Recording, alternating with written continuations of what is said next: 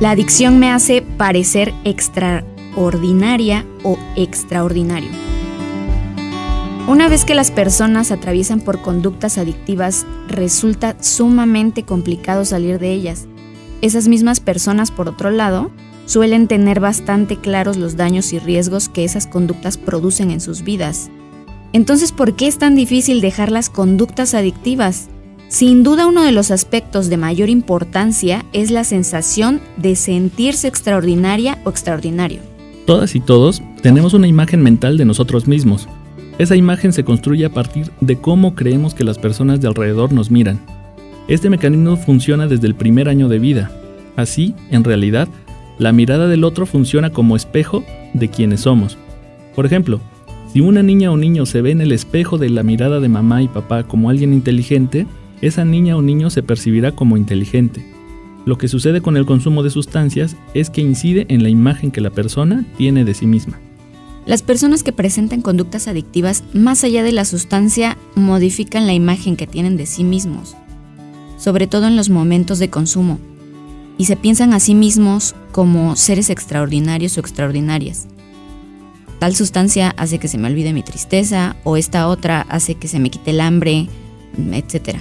De ahí que abandonar una conducta adictiva sea tan complicado, porque en realidad implica abandonar la imagen fantástica de sí mismo que las personas se construyen.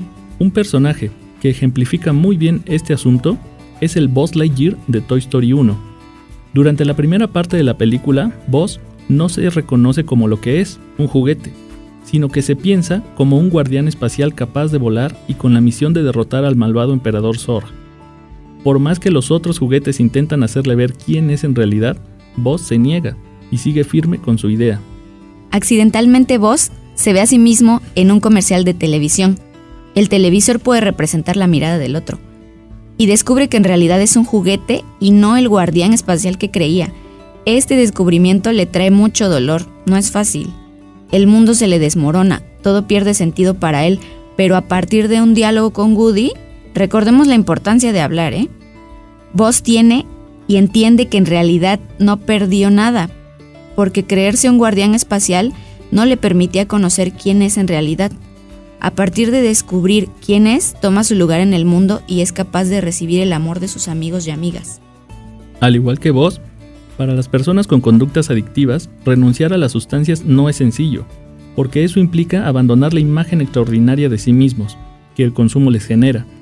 Pero vale la pena invitarles a que lo hagan, porque sólo así podrán descubrir quiénes son en realidad, y sabrán que los verdaderos héroes no son quienes vuelan, sino quienes se responsabilizan de su vida y de cómo cada acto impacta en quienes están alrededor.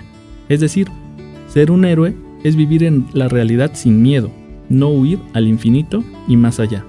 Gracias por escuchar.